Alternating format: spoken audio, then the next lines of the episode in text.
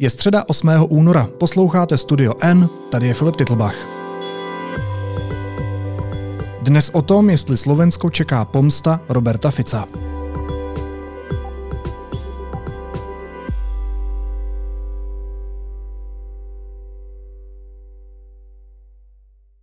To chcú v takomto chaose preboha držať túto krajinu. A idem ďalej. Slubovali, že budú riešiť e, veci okolo energetiky. Spýtajte sa ľudí, aké dostávajú zálohové platby za teplo.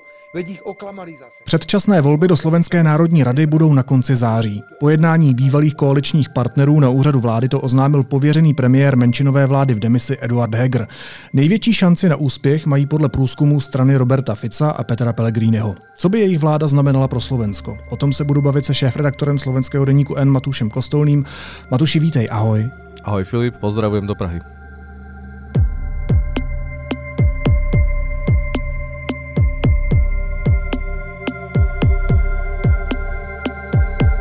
Slovensko by nemalo byť v tom najlepšom prípade v polohe mŕtvého chrobáka, alebo v tom najhoršom prípade, ako si to predstavujú americkí aktivisti Čaputová, Matovič či Heger, priamo zapojené do vojny na Ukrajine zásielkami slovenských zbraní.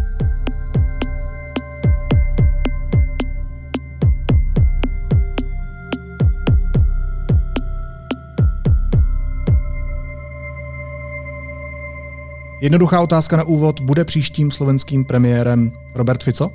Ja poviem, že dúfam, že nie. A smutné je to, že vôbec je to, že sa o tom rozprávame vôbec, že by to bolo možné, pretože po tom všetkom, čo Robert Fico uh, v, politike nastváral, si myslím, že by mal, uh, mal byť mimo verejného života a nie uh, vážne sa rozprávať o tom, či by mohol vyhrať voľby alebo nie. No ty možná doufáš, že ne, ale nejvyšší preference mají podle těch aktuálních průzkumů veřejného mínění strany Hlas sociální demokracie Petra Pellegriniho a právě směr sociální demokracie expremiéra Fica. Dobře, tak dejme tomu, že se Fico, já tě nechci strašit, ale stane premiérem. Co by se stalo, kdyby Slovensko po těch předčasných volbách opravdu vedlo Robert Fico znovu? Jednoduchá odpoveď je, že čakali by nás hrozné roky, pretože Robert Fico tentokrát už nebude jednať v rukavičkách a myslím si, že strátil všetky, všetky zábrany. Znamenalo by to úplne jednoznačne zmenu Slovenska a jeho zahraničnej politiky, pretože Robert Fico už teraz hovorí, že naša podpora Ukrajine nie je správna. Hovorí také tie šialené reči o tom, že vlastne eh, chce vyjednať mier v Rusku. Slovensko napriek tomu, že sme malí, si musí zachovať vlastnú tvár. Pokiaľ ide o vojnu na Ukrajine, naša tvár nemôže byť ani americká, ani ruská. Musí to byť naša tvár, tvár slovenská, ľudská, tvár zdravého rozumu. Ako keby som počul Andreja Babiša eh, vo vrcholných fázach jeho volebnej kampane. No to jsem se chtěl zeptat, jestli ti to v něčem připomínalo tu prezidentskou kampaň Andreje Babiše, který se absolutně utrhnul ze řetězu tady v Česku. Áno, a myslím si, že Robert Fico uh, úplne nie, ani to není, že intuitívne, to je, že vedomé rozhodnutie. Veď myslím, že tie komentáre po, po prezidentských voľbách u vás uh, sa opakujú, že uh, Andrejovi Babišovi to nevyšlo v Českej republike, pretože česká spoločnosť uh, nie je tak uh, proputinovsky nastavená, ale na Slovensku by to mohlo výjsť. Hovoria to komentátori, hovoria to aj politickí marketéri, ktorí boli v uh, tej českej prezidentskej kampani. Tak si myslím, že Robert Fico to absolútne na istotu, na istotu skúša. A treba vedieť, že Robertovi Ficovi za posledné roky odišli uh, tradiční voliči, teda voliči, ktorí by sme mohli volať sociálni demokrati, jemu zostali naozaj ľudia, ktorí majú bližšie k extrému uh, ako k nejakému stredovému sociálno-demokratickému uh, spektru. Čiže, čiže čakalo by nás, ak by som sa vrátil späť k tej otázke, čiže ak by Robert Fico dostával vládu, nečakalo by nás nič dobré, pretože, uh, pretože Robert Fico je plný zlosti, hnevu a túžby po pomste pretože Robert Fico eh, chápe, že on už svojich voličov nie je schopný oslovovať normálnou, civilizovanou, demokratickou politikou alebo retorikou, čiže on sa stále bližšie približuje k fašistom a k extrémistom a nie je dôvod myslieť si, že by to bolo nejak inak po voľbách. Ale to dôležité a kľúčové je povedať to, že on stále ešte nemusí vyhrať tie voľby, po prvé. Po druhé, Uh, je veľmi dôležité, s kým by tu, ak by bol náhodou Robert Fico vo vláde, s kým by v tej vláde bol, či by tam bol s fašistami, uh, lebo to sú v podstate jeho jediní teraz prirodzení partnery, alebo by tam bol s nejakými demokratickými stranami. A, a to sú dôležité detaily, ktoré v tomto momente ešte nevieme, ale budú predurčovať to, ako bude vyzerať Slovensko po ďalších voľbách. Čím to je, že ztratil ty zábrany? Je to pragmatismus, protože prostě jenom ví, že mu to v té slovenské společnosti může výjít? A nebo je to fakt člověk, který má to pro putinovské smýšlení, které možná nějakou dobu uh, neakcentoval takhle výrazně a teď ví, že si to může dovolit. Rozumíš, je to Andrej Babiš, takový slovenský, no tak Andrej Babiš je napůl slovenský, ale uh, je to takový Andrej Babiš, který ví, že prostě musí oslovit uh, nějaký elektorát, který prostě slyší na ten extremismus a který slyší na to, uh, že nebudeme pomáhat Ukrajincům, že chce mír, i když samozřejmě kdo nechce mír, pane bože, a tak dál. A nebo je to takový spíš slovenský Orbán, který se z toho liberála stal v něčem i hodnotově konzervativní, až v letčems i lehce nacionálně konzervativní nebo ultrakonzervativnější v některých aspektech. Jakou tou cestou ten Fico jde a proč? Je to, ako to tak býva, tak je to komplikovanejšie, lebo je to kombinácia tých vecí. Robert Fico sa uh, ako politický, politický človek uh, sa vyvíjal a menil v priebehu uh, svojej kariéry a on chápal dlhé roky, že, že Európska únia a príslušnosť k západu je, je v podstate aj šanca na úspech aj na Slovensku, pretože ľudia, špeciálne po rokoch s Mečiarom, tak výrazne túžili byť súčasťou civilizovanej demokratickej Európy. E, vstup do Európskej únie a do NATO bol svojho času na konci 90. rokov e, taký faktor, ktorý vlastne priviedol ľudí k voľbám, dokázali sa zmobilizovať a, a poraziť e, vlastne Mečiara. To, to, toto chápal aj Robert Fico a celé roky, napriek tomu, že mal vždy také reči, keď rozprával o pochopení aj pre Rusko, pre Moskvu a uh, jednoducho nebol, Robert Fico nebol nikdy um, naozajstný liberál, to, to naozaj nie, to je uh, Robert Fico písal svoju, svoju, končil školu, alebo teda robil nejakú doktorát, doktorátnu prácu, robil o treste smrti, čiže uh, Robert Fico bol vždy, povedal by som, že slovenská verzia, verzia um, demokrata, ale ten posun sa naozaj zdramatizoval za posledné, za posledné 3-4 roky a uh, za posledných 5 rokov. V podstate uh, budúci týždeň bude 5 rokov od vraždy uh, Jana Kuciaka, novinára, ktorého zavraždili preto, čo písal a akým spôsobom písal o mafii a o systéme, ktorý v podstate umožnil Robert Fico, aby, aby tu bol. A tých 5 rokov znamenalo, že vtedy musel Robert Fico odísť z pozície premiéra, potom prehral voľby a zdalo sa, že vlastne v politike končí, pretože tá jeho politická zodpovednosť za tú vraždu a za to, čo sa potom po tej vražde a po voľbách e, vyplavilo, keď sa ukázalo, že za éry Roberta Fica bol naozaj funkčný systém mm, korupcie a mafiánskeho štátu, kde, e, kde e, policajti, prokuratúra, sudcovia, politici nekonali v prospech štátu alebo v prospech občanov štátu, ale konali v prospech svojich vlastných záujmov a mm, svojich, uh, svojich sponzorov. Uh, a dnes už máme jednoducho mm, viac ako 100 obvinených ľudí z tejto éry, ktorí mnohí z nich sa priznali, niektorí sú už aj odsúdení. A to sú naozaj vysoko postavení ľudia. To sú ľudia ako policajný prezident, uh, špeciálny prokurátor, ďalší prokurátori, sudcovia, ľudia naozaj veľmi vplyvní, ktorých voláme podnikatelia, ale v skutočnosti sú to skôr niečo také ako taký mafie v bielých golieroch. No. A teda obvinený už bol aj Robert Fico sám osobne. A tie roky po vražde Jana Kuciaka priviedli Roberta Fica najprv, povedal by som, že mm, do krízy, ktorá sa prejavila aj tým, že, eh, že mu odišla polovica jeho strany a zatv- eh, Peter Pellegrini vytvoril stranu Hlas, lebo tie mm, povedal by som, že krv na rukách Roberta Fica a, a nálepka skorumpovaného mafiánskeho e, neschopného politika e, to odstrašilo e, aj veľkú časť jeho súdruhov, ktorí s ním boli veľmi dlhé roky v strane a zrazu pochopili, že s ním to nepôjde. Robert Fico v tom čase nevyzeral dobre, Uh, hovorilo sa o alkohole, hovorilo sa o tom, že vlastne má zdravotné problémy, hovorilo sa o tom, že, že v podstate je v koncoch a že odchádza. A ja som napísal text, že Robert Fico uh, je už minulosť. A myslím si, že, že jeho um, povedal by som, na jednej strane politický talent a na druhej strane normálne strach a púd seba záchovy ho donútili k tomu, že sa zmobilizoval a, a znova začal bojovať. A začal bojovať absolútne e, politickými spôsobmi, ale naozaj, že ako keby mu išlo o život. To je jednoducho politik, ktorého sledujete, ktorý ne, nebojuje o víťazstvo vo voľbách, on nebojuje o, o to, aby získal hlas, on bojuje o to, aby, e, aby neskončil vo vezení a aby jeho príbeh nebol v dejinách príbehom e, grázla a mafiána, ale príbehom šikovného politika tak tenhle příběh v Česku taky mimochodem známe. Ale řekni mi, čím to je, že, um, že se smílil a spolu s tebou další lidi?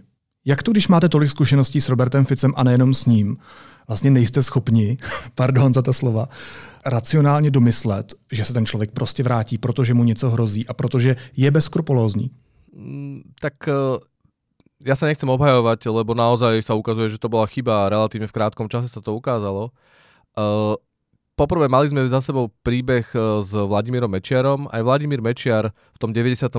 roku, keď skončil ako premiér, on vyhral vtedy ešte voľby, ale nebol schopný zostaviť vládu a potom každé ďalšie voľby klesal a klesal a klesal uh, a získaval menej a menej podpory a stalo sa to, že vlastne postupne odišiel do, do dôchodku a, a stal sa absolútne bezvýznamnou figurkou a všetko to, čo narobil, všetky tie zločiny, ktoré spáchal, síce neboli e, potrestané, ale, ale boli pomenované a on sa stal minulosťou.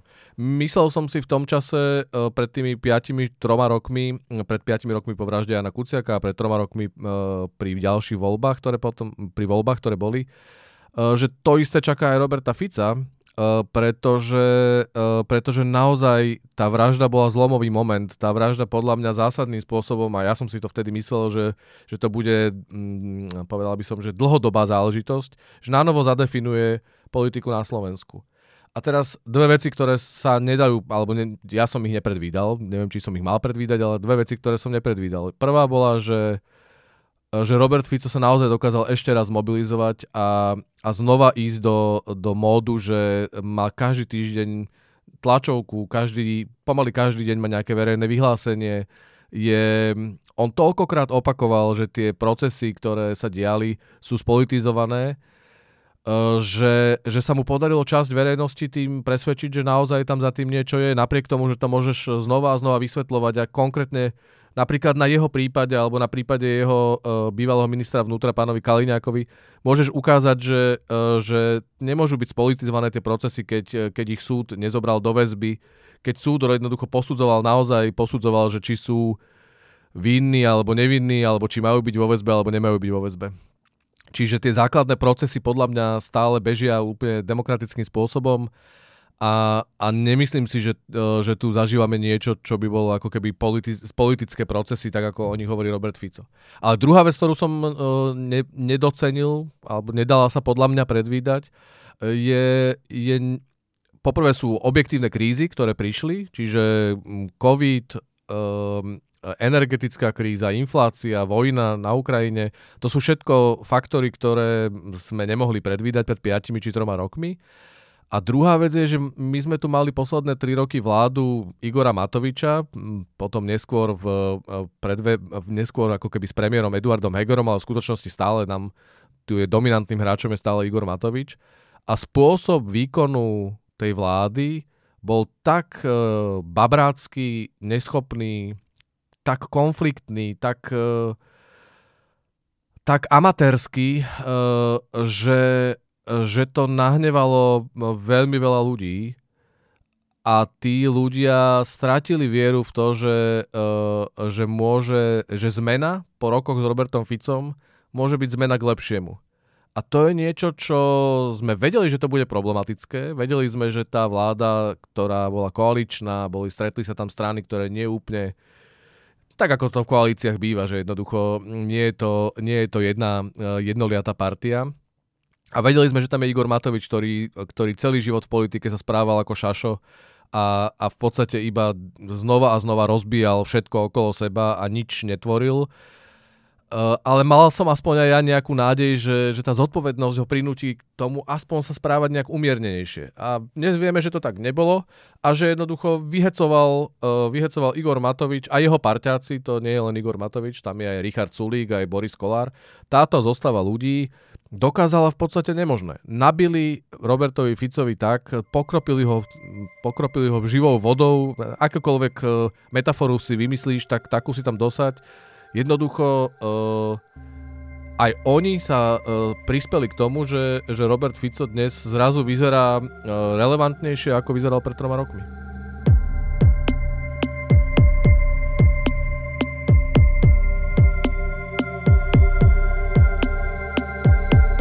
Takže politický život vdechl Ficovi Matovič a jeho kumpáni. Ale jenom mi řekni jednu věc.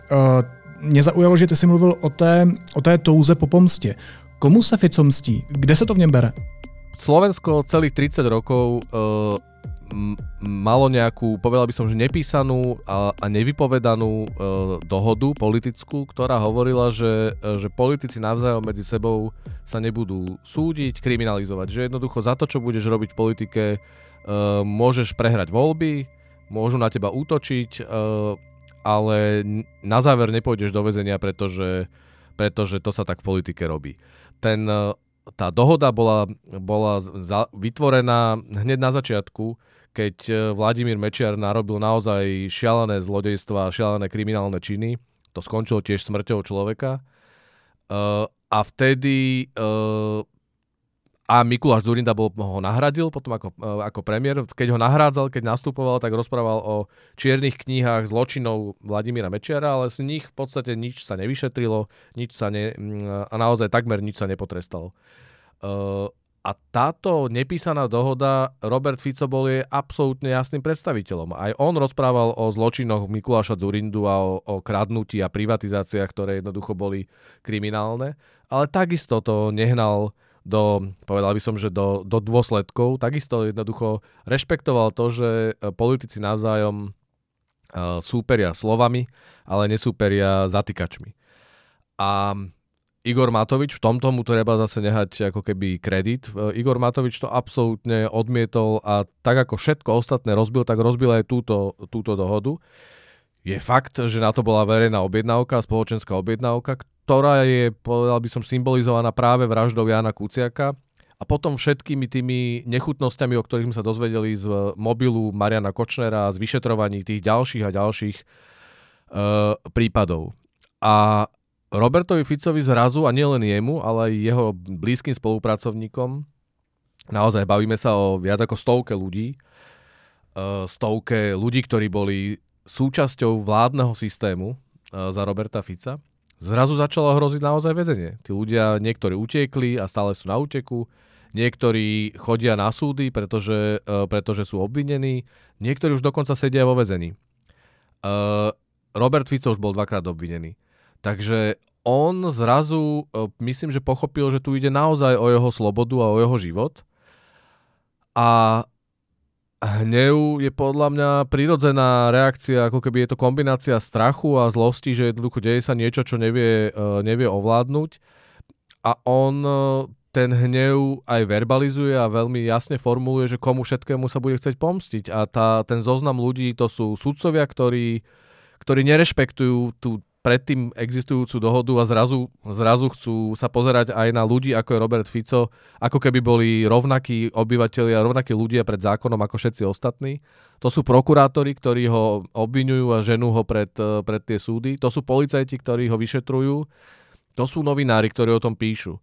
Toto sú základné štyri skupiny ľudí e, a to sú opoziční politici, ktorí teda porušili tú dohodu a, chcú, e, chcú Roberta Fica kriminalizovať e, to sú základné skupiny ľudí, ktorým opakovane znova a znova Robert Fico odkazuje, že keď príde on k moci, tak sa im, potre, po, tak sa, im, tak sa potre, tak ich potrestá a, a vráti im to aj s úrokmi, čiže on sa vyhráža policajtom, prokurátorom, sudcom, politikom, novinárom a vlastne hrozí im, e, že teda keď vy ste mňa chceli stíhať, tak ja budem stíhať vás. Tak máte tam demokracii, takže záleží na voličích a voličkách, jestli Roberta Fica znovu zvolí. Nicméně mě by zajímalo, co zatím je? Proč je to tak jednoduché zmobilizovat na Slovensku nespokojené voliče, respektive takhle velkou skupinu? Kde se bere ta proputinovská nálada, kterou si zmiňoval nebo kterou si pojmenovával, která je u vás, a vypadá to asi o dost silnější než u nás. A u nás není nezanedbatelná. Áno, na začiatok uh, treba povedať, že to nie je len Robert Fico. Čiže jedna vec je, že prečo sa Robertovi Ficovi vôbec darí ako keby znova sa postaviť na nohy a to sme si myslím, že povedali že široka. A súčasťou toho jeho znovu zrodenia uh, je aj ten slovenský zvláštny, uh, zvláštny slovenský príbeh tej, povedal by som, že neuveriteľnej tolerancie voči Rusku a Putinovi a vôbec náchylnosť e, byť obeťou dezinformácií a hoaxov. Lebo ukazuje to viacero prieskumov, že Slovensko je v tomto výnimočné, že iba Bulharsko e, z Európskej únie e, má podobné čísla, kde ľudia veria takej ruskej propagande, ak to mám zjednodušiť, tak veria ruskej propagande a klamstvám. A musím priznať, že ja si nad tým lámem hlavu už teda naozaj rok a po začiatku vojny na, na Ukrajine tak oveľa intenzívnejšie, pretože tie prvé týždne po začiatku vojny na Ukrajine som znova raz bol naivný a, a myslel som si, že toto musí otvoriť oči aj tým ľuďom, ktorí, ktorí deklarovali, že pre nich je Putin alebo, alebo Rusko uh, vysnívaná krajina. A v prvých dňoch po začiatku tej invázie sa to aj ukazovalo, v prvých týždňoch možno.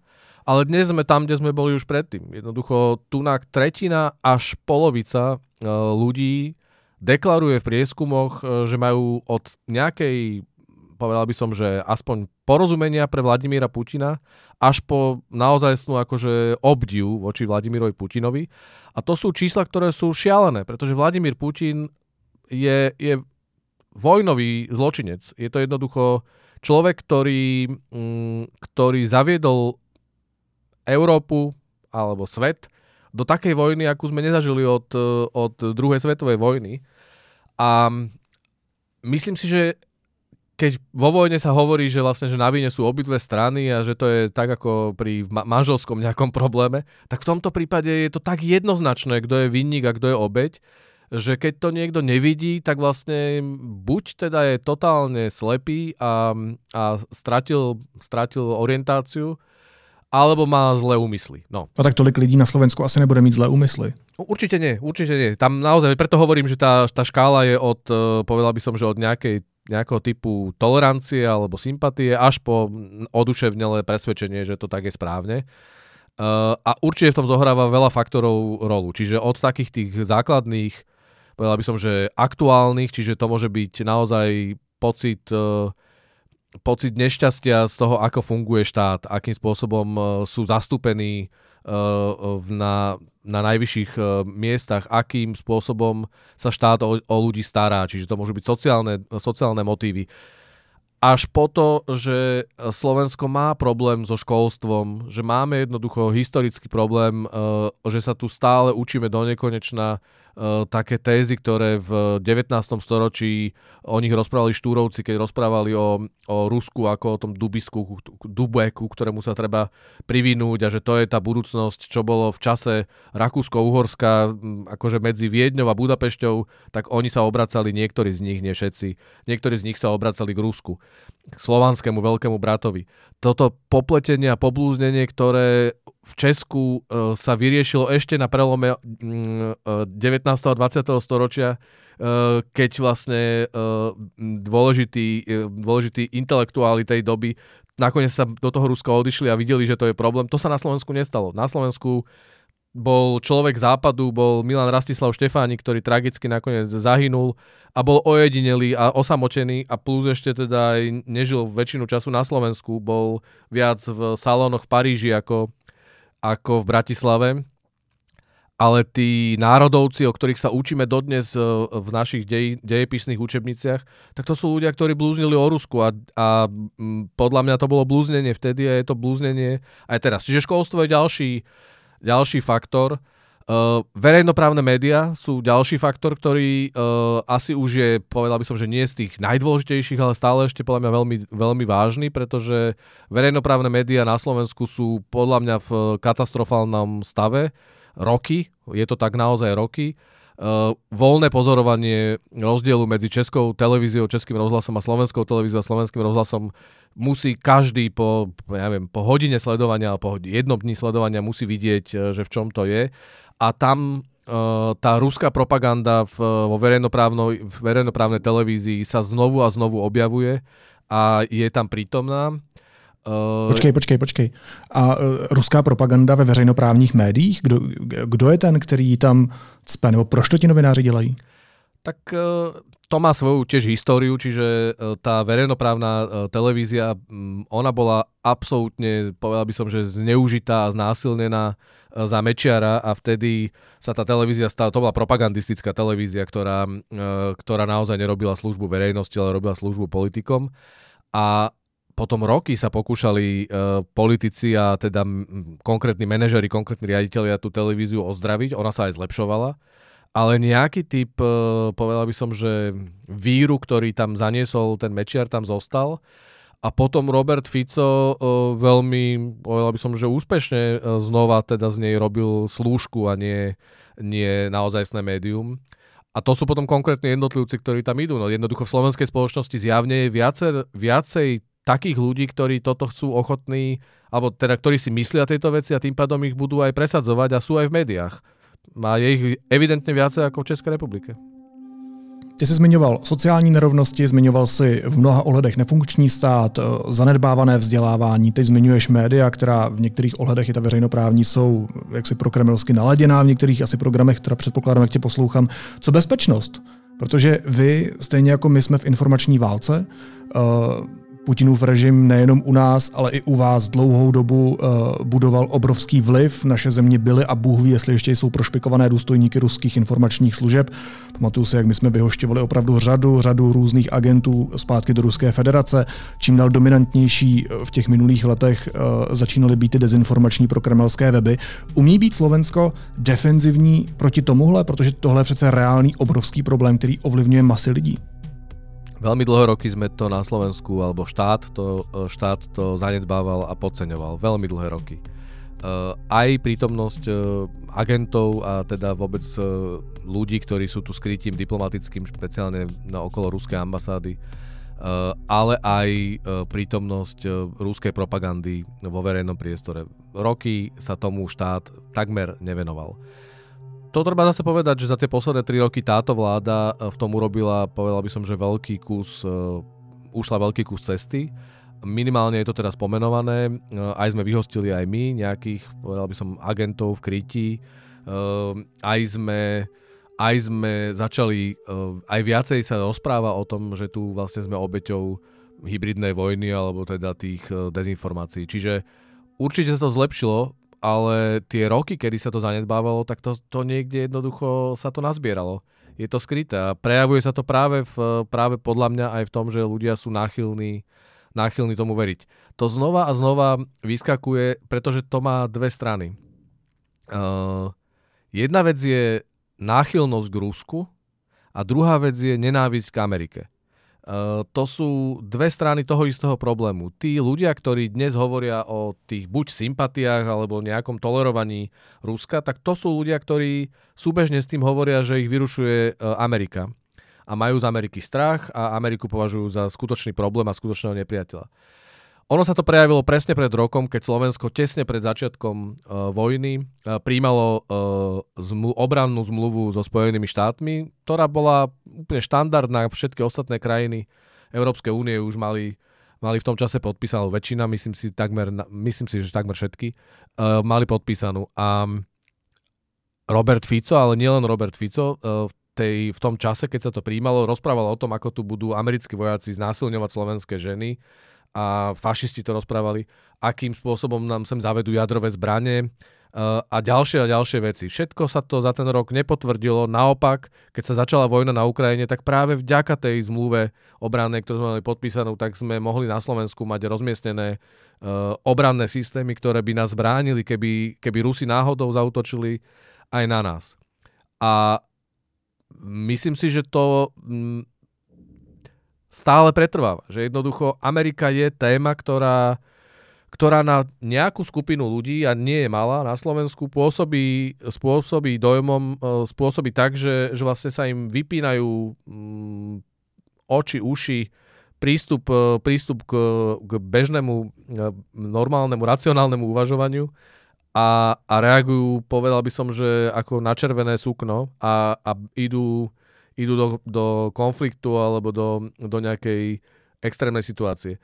Čiže tá láska k Rusku má aj túto stranu, že je, to za, že je za tým u, ne, u nejakej časti ľudí to nie je naozaj romantická predstava o veľkom slovanskom bratovi, ale je to vyslovene, že snaha utiecť z nebezpečia, ktoré pre nich, neviem, ja to neviem pochopiť prečo, ale pre nich eh, symbolizuje Amerika.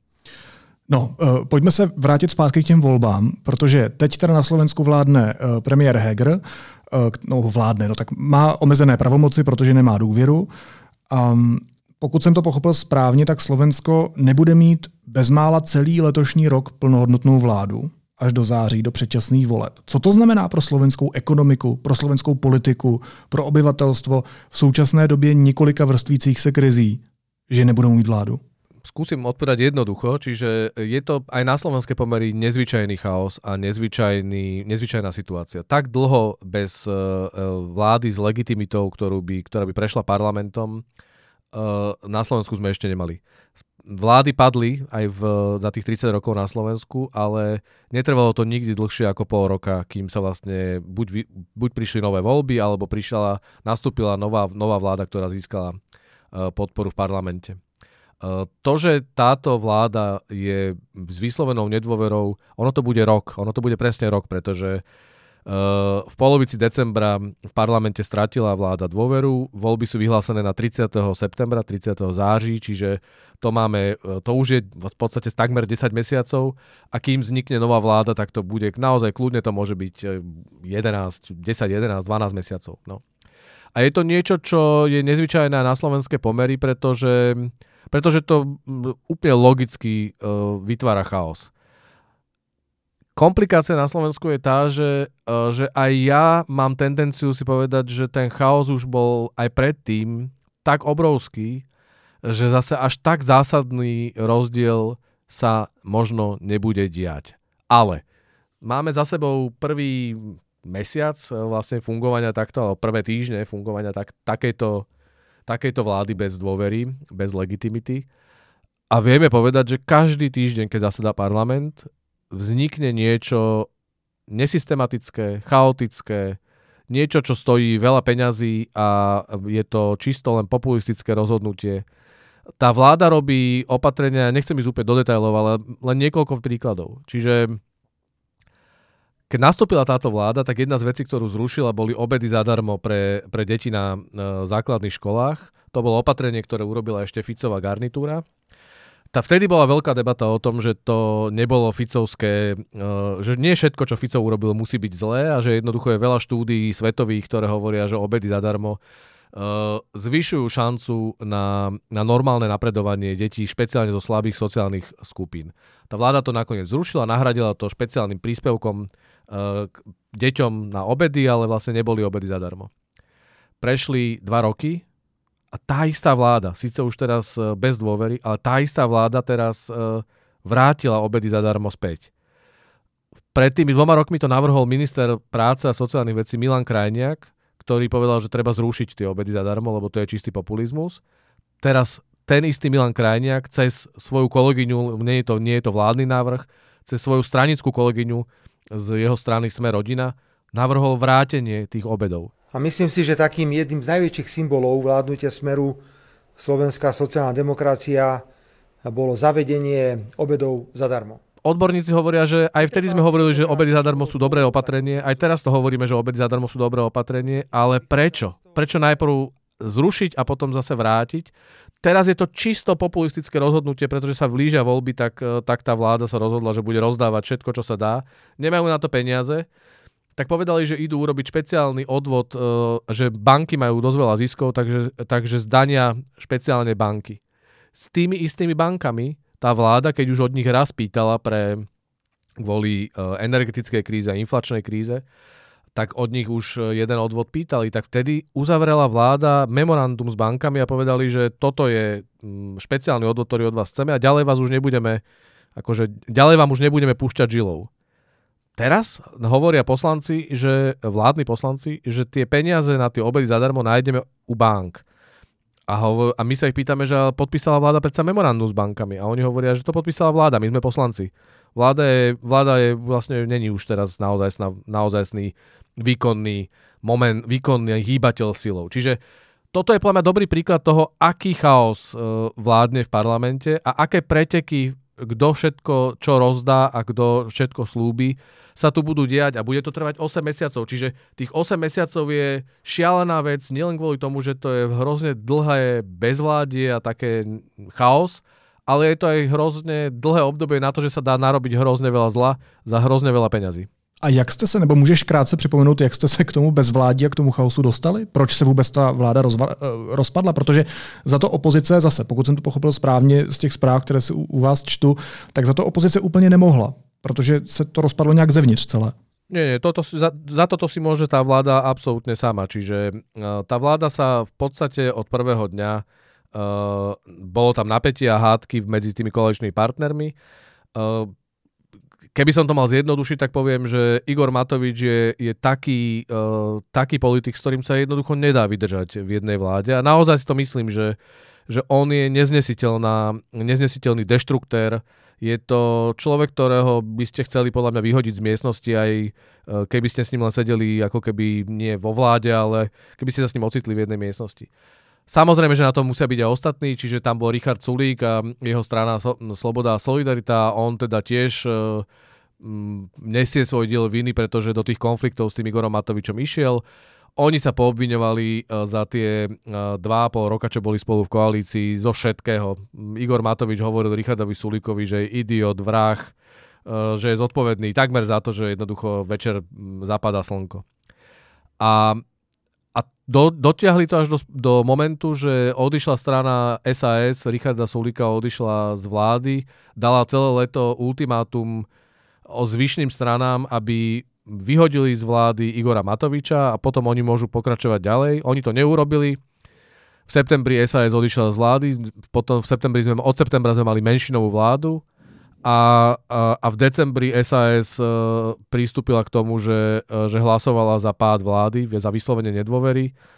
Uh, do poslednej minúty to bolo nejasné, presne tak ako všetko s touto vládou. Čiže Igor Matovič mi, 5 minút predtým, než sa malo hlasovať, povedal, že ide k prezidentke a dáva demisiu a odíde. Vyzeralo, že sa jednoducho tie strany dohodnú a budú môcť pokračovať ďalej.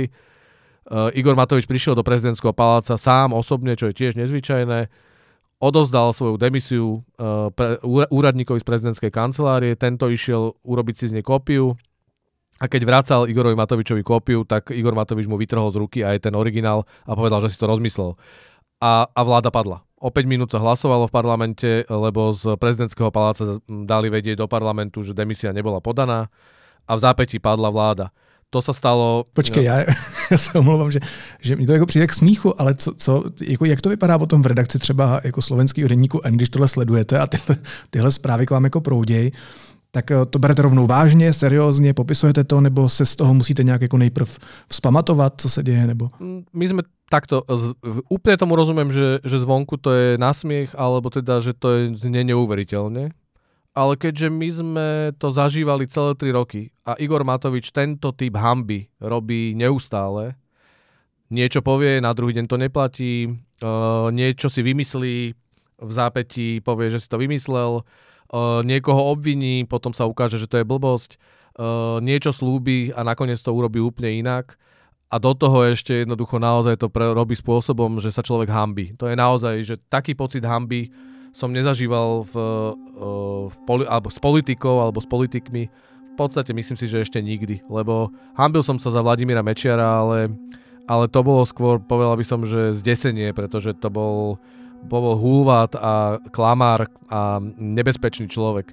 Hambil som sa za Roberta Fica, ale znova bol to človek, ktorý bol schopný všetkého a, a túto krajinu naozaj priviedol na, na pokraj absolútneho rozvratu a zničenia právneho štátu, ale, ale nebola to hamba za to, že, že jednoducho sa nevie správať a nevie, nevie urobiť úplne základné, základné úkony a že nemá absolútne žiadnu ľudskú sebaúctu.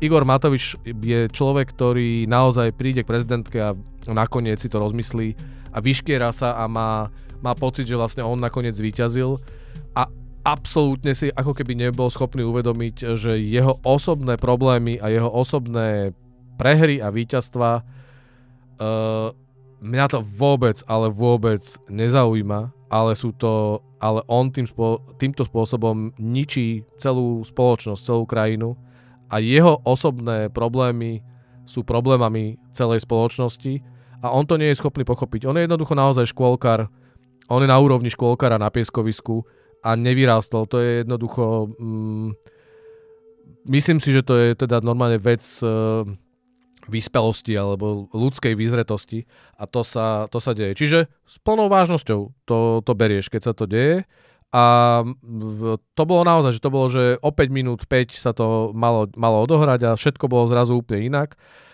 A je to naozaj tak, že uh, dokým je v politike Igor Matovič a ľudia ako Igor Matovič, lebo on ich tam priviedol viacero, do toho momentu si znova a znova musíme všetci, nielen novinári, ale všetci opakovať, že kým sa nejaká vec neodohr, ne, neuzavrie, nie je podpísaná na papieri, naozaj potvrdená, že to tak je, do toho momentu to netreba brať vážne, pretože, eh, pretože všetko môže byť v sekunde úplne inak. No, já asi tuším, jaký to je eh, stydět se za nějaké jednání určitého politika, eh, které prostě očekává, že bude, že bude důstojné toho úřadu nebo té funkce, kterou má, protože my jsme si užili dost za posledních deset let s prezidentem Milošem Zemanem na hradě, teď se to bude střídat. Ale když už se bavím teda o téhle ústavní funkci, tak jakou roli v tomhle celém hraje prezidentka Zuzana Čaputová? Protože z vnějšku zase to vypadá, že ona je takový opravdu jako hodně světlý bod té slovenské politiky v té současné chvíli. Jednoznačne je, jej bez nej, keby Slovensko v tomto momente nemalo prezidentku Čaputovú, tak si myslím, že tá uh, frustrácia, absolútne zúfalstvo uh, by bolo paralizujúce a myslím si, že by aj tí poslední uh, energickí optimisti, ktorí veria v to, že má zmysel bojovať, myslím si, že by ležali uh, rozhádzaní po zemi a uh, možno plakali. Prezidentka Čaputová je teraz asi neviem narýchlo vymysleť uh, ten uh, obraz, ale je to naozaj niečo ako majak. Akože ona je naozaj uh, rozbúrené more a jedno jediné svetlo, ktoré ktoré svieti a dáva šancu, že, že sa môžeš zachrániť, že nemusíš s tou loďou stroskotať. Tak vlastně ne, asi nemusíš zrovna pro to české publikum nějak zvlášť představovat, protože myslím, že obrovská část eh, české populace k ní nějakou dobu po jejím zvolení uh, jako vzhlížela vzhledem k tomu, uh, koho my máme na Pražském hradě. Takže my si dost dobře, myslím, všichni umíme představit, kdo je prezidentka Čaputová. Spíš by mě zajímalo, um, jak velkou roli z té své pozice v tomhle všem vlastně může hrát, protože prezident je ten, který často moderuje tu debatu. Dá se vůbec tohle umoderovat z pozice prezidenta, respektive teda prezidentky Slovenska? Je to veľmi ťažké. Mm, vieš, je to to, že na jednej strane je v tej pozícii toho majáka, alebo teda tej poslednej záchrany, má aj, povedal by som, druhý rozmer a to je že sú prehnané očakávania od nej, pretože vlastne uh, čakáš, že vlastne ona bude nejaký záchranca. Tak to nefunguje v normálnej demokratickej spoločnosti, to tak nemôže fungovať. Jednoducho politici a ani prezidenti nie sú uh, mesiáši, nie sú jednoducho hrdinskí rytieri, ktorí by, uh, ktorí by to mali robiť sami vlastnými rukami. A to nie je ani prezidentka Čaputová. Uh, šanca umoderovať túto situáciu je podľa mňa takmer neexistujúca a treba zase povedať, že uh, aby sme zase nehovorili o prezidentke, že je, že je dokonalá a bezchybná, tak uh, ona sa dosť dlhý čas pokúšala stať mimo, čo je pochopiteľné, prezidentský úrad na Slovensku je naozaj skôr, povedal by som, že nie, nie je to výkonná pozícia, nie je to, je to skôr reprezentatívna pozícia. Nie je povinnosťou prezidenta vstupovať do každej hádky, ktorá sa odohráva v parlamente alebo na vláde. A ona dosť dlho, uh, povedal by som, že si dávala pozor aj teraz, v konečnom dôsledku, aj teraz je to práve ona, kto, kto povedal, že uh, nie je to ideálne, ale chápem, že budú voľby až na konci září. Uh, pritom povedala jasne, že, si, že by to malo byť v, v júni, že by to malo byť v červnu, ale, uh, ale poved, dala im tu možnosť, že dobre, no tak keď sa dohodnete na, na ten september, tak bude september. Uh, ja by som si predstavoval, že mala byť oveľa ráznejšia a razantnejšia a mala im jasne povedať, že ak to neurobíte okamžite, Uh, tak porušujete, uh, porušujete duch ústavy, ktorý, ktorý hovorí o tom, že v prípade, že vláda má vyslovenú nedôveru, tak treba viac menej bez čakania konať a, a napraviť tú situáciu, pretože, uh, pretože správny stav je taký, že, že máme funkčný parlament a funkčnú vládu, a to je e, jej základná úloha. Prezidentka má dohliadať na to, aby, aby bol funkčný štát, aby fungoval štát. A ona, ona to urobila slušne, jemne, na môj vkus jednoducho príliš, e, príliš e, chápajúco na to, že čo, čo tá garnitúra, čo tá vláda predvádza. Čiže prezidentka takisto aj urobila chyby, aj, aj jednoducho je možno, že príliš opatrná, takisto ju čakajú voľby, ja, ja teda rátam s tým, že ona bude znova kandidovať a v podstate ju tie parlamentné, predčasné parlamentné voľby predbehli tú prezidentskú voľbu, tým pádom ešte predtým, ako budeme voliť prezidenta, prezidentku, tak, e, tak budú tie predčasné voľby. Čiže ja tomu rozumiem, že aj ona musí nejakým spôsobom brať do úvahy realitu a teda nerobiť kroky, ktoré by mohli ohroziť jej kandidatúru. Ale má to veľmi ťažké. Má to veľmi, veľmi ťažké, pretože už dnes je ona terčom útokov uh, politikov zo všetkých strán. Tu, to nie je iba, že Robert Fico, Robert Fico o nej rozprával spôsobom, aký si vy v Česku neviete predstaviť. Ja keď som počúval, že ste zažili najšpinavšiu kampaň, tú prezidentskú, tak som si znova a znova hovoril, že poďte na jeden deň na Slovensko. Bežná slovenská politická prevádzka je plná vulgarizmov, plná osobných útokov a naozaj nechutných, nechutných útokov. Čiže Robert Fico rozprával o pani prezidentke ako o prezidentke, ne, ne, nehovorí pani prezidentka, hovorí o nej ako a, a, americké agentke, ako o slúžke Ameriky. E, rozpráva o nej, ako keby bola nesvojprávna a bola nejakou bábkou iba v, v rukách niekoho. Igor Matovič o nej hovorí ako o paničke, panička z paláca. E, a znova hovorí o nej, ako keby bola znova nejaká, ako keby iba akože žena od, od z kuchyne, alebo ja neviem, akože ne, ne, ja to nemyslím nejak zle, ale to je naozaj takto, oni, tí muži v tej našej politike, a je jedno, či sú z koalície alebo z opozície, im tak prekáža tá, tá Zuzana Čaputová, ktorá je výraznou, výraznou alternatívou voči tomu, čo predvádzajú oni, čiže všetky tie nechutné útoky, tá agresivita, klamstva, neslušnosť, ona je naozaj stelesnená slušnosť, stelesnená snaha robiť veci správne a poriadne a je to ešte k tomu žena. A ich to tak irituje, tých zakomplexovaných mužov, že oni na ňu útočia osobne a okopávajú, okopávajú ju naozaj systematicky zľava sprava.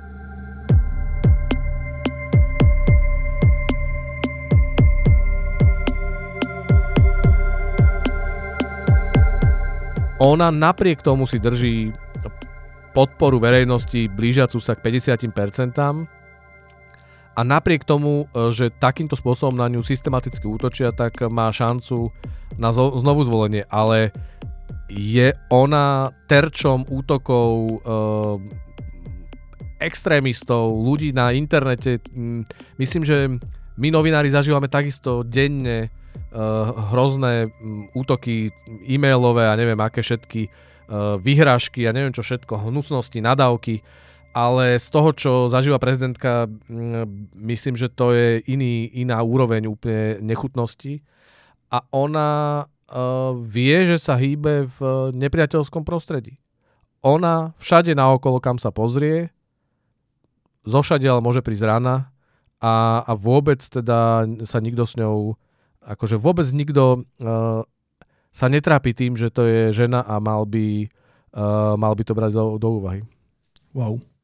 No, um, když to Matouši schrneme na závěr, když se pokusíme o takový jako big picture, zkusíme to celý schrnout, tak eh, na Slovensku se bude volit teda eh, nejenom kompletní národní rada, ale jak si říkal, tak krátce potom taky ještě prezidentka nebo prezident, taky všichni vaši europoslanci. To vypadá na docela klíčové měsíce, tak může to potenciálně dopadnout špatně na všech frontách? Přichází moment, kdy se hraje na Slovensku fakt o hodně? Zasa raz. Je to tak, že vlastne každé voľby, ktoré, ktoré máme, tak uh, vlastne nakoniec uh, sú, sú kľúčové, pretože to Slovensko nie je krajina, ktorá by bola závodou.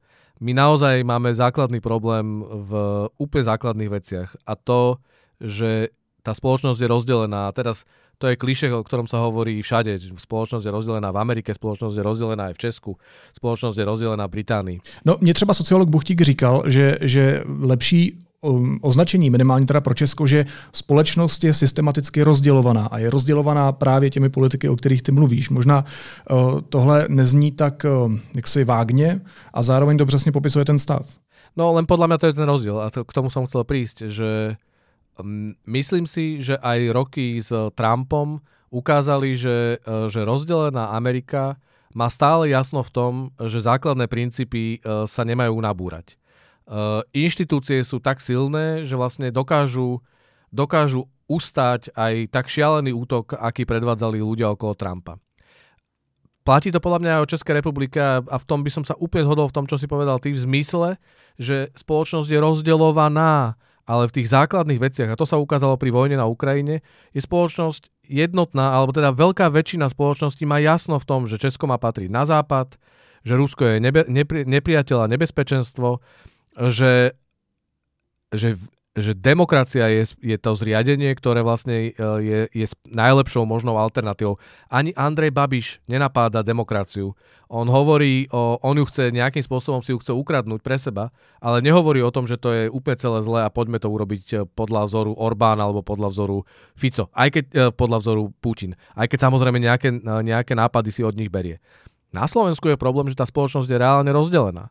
Jednoducho prieskumy ukazujú, že my tu máme naozaj veľkú skupinu ľudí, asi to nie je polovica, alebo teda prieskumy ukazujú, že tam je musíme brať stále do úvahy, že tam je uh, skupina ľudí, aj bude ich 20 alebo možno až 30%, ktorí v podstate je im to jedno. Ktorí sa nepodielajú aktívne na verejnom živote a ktorí v podstate ne, nie sú za, zaradení ani tam, ani tam. Ale to je iba vďaka tomu, to nie je polovica uh, tá druhá skupina, ktorá sú ľudia, ktorí hovoria, že že demokracia zlyhala. Že jednoducho neveria e, v tomu, že, že liberálna demokracia, zámerne som doteraz nepoužíval e, slovičko liberálna, lebo to je niečo, čo, čo v ich hlavách to posúva ešte niekde ďalej.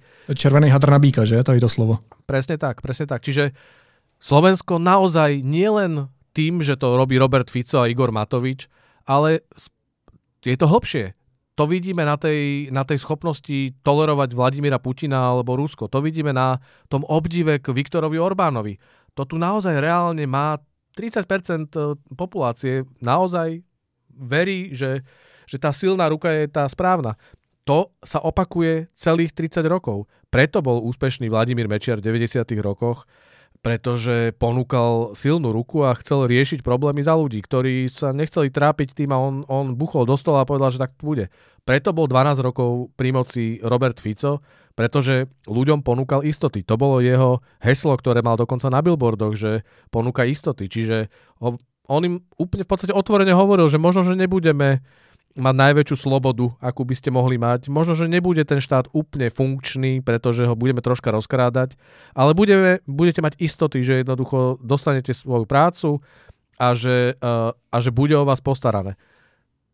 To je problém, ktorý zo Slovenska robí krehkú krajinu, krehkú demokraciu a preto každé jedny voľby doteraz boli v podstate rozhodovaním o tom, či zvíťazí uh, ten prúd, ktorý nás ťahá ku Putinovi, k Rusku, k Orbánovi, alebo zvíťazí aspoň nejaký, povedal by som, že nejaká stredná voda, ktorá, ktorá stále ešte zostáva v tom demokratickom západnom, západnom rámci.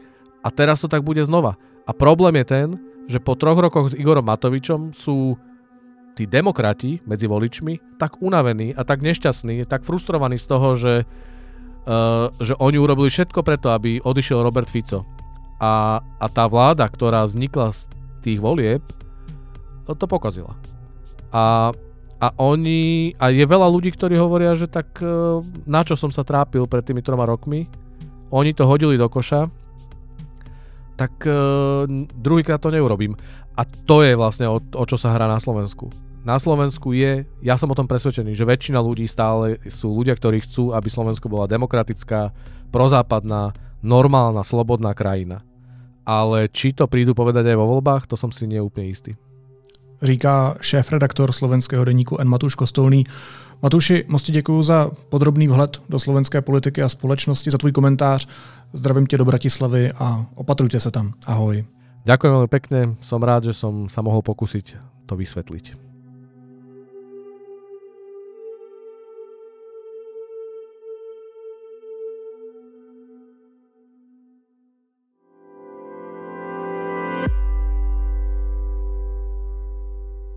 Miloš Zeman už brzy nebude prezidentem. V deníku N chceme při té příležitosti vydat dvě výjimečné knihy od Jana Kudláčka a Zdislavy Pokorné.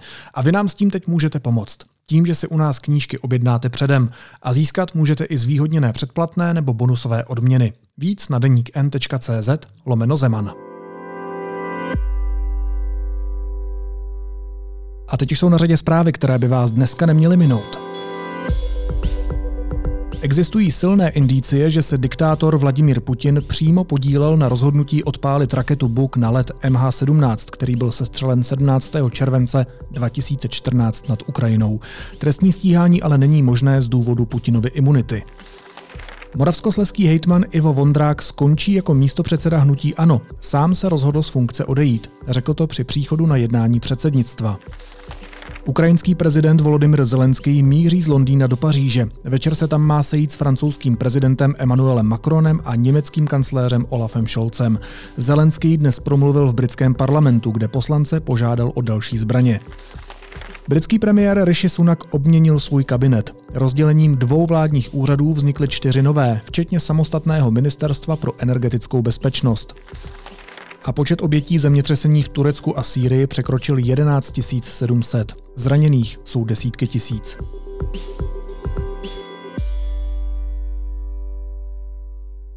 A na závěr ještě jízlivá poznámka. Vláda zrušila územní rezervy pro vodní koridor Dunaj-Odra-Labe.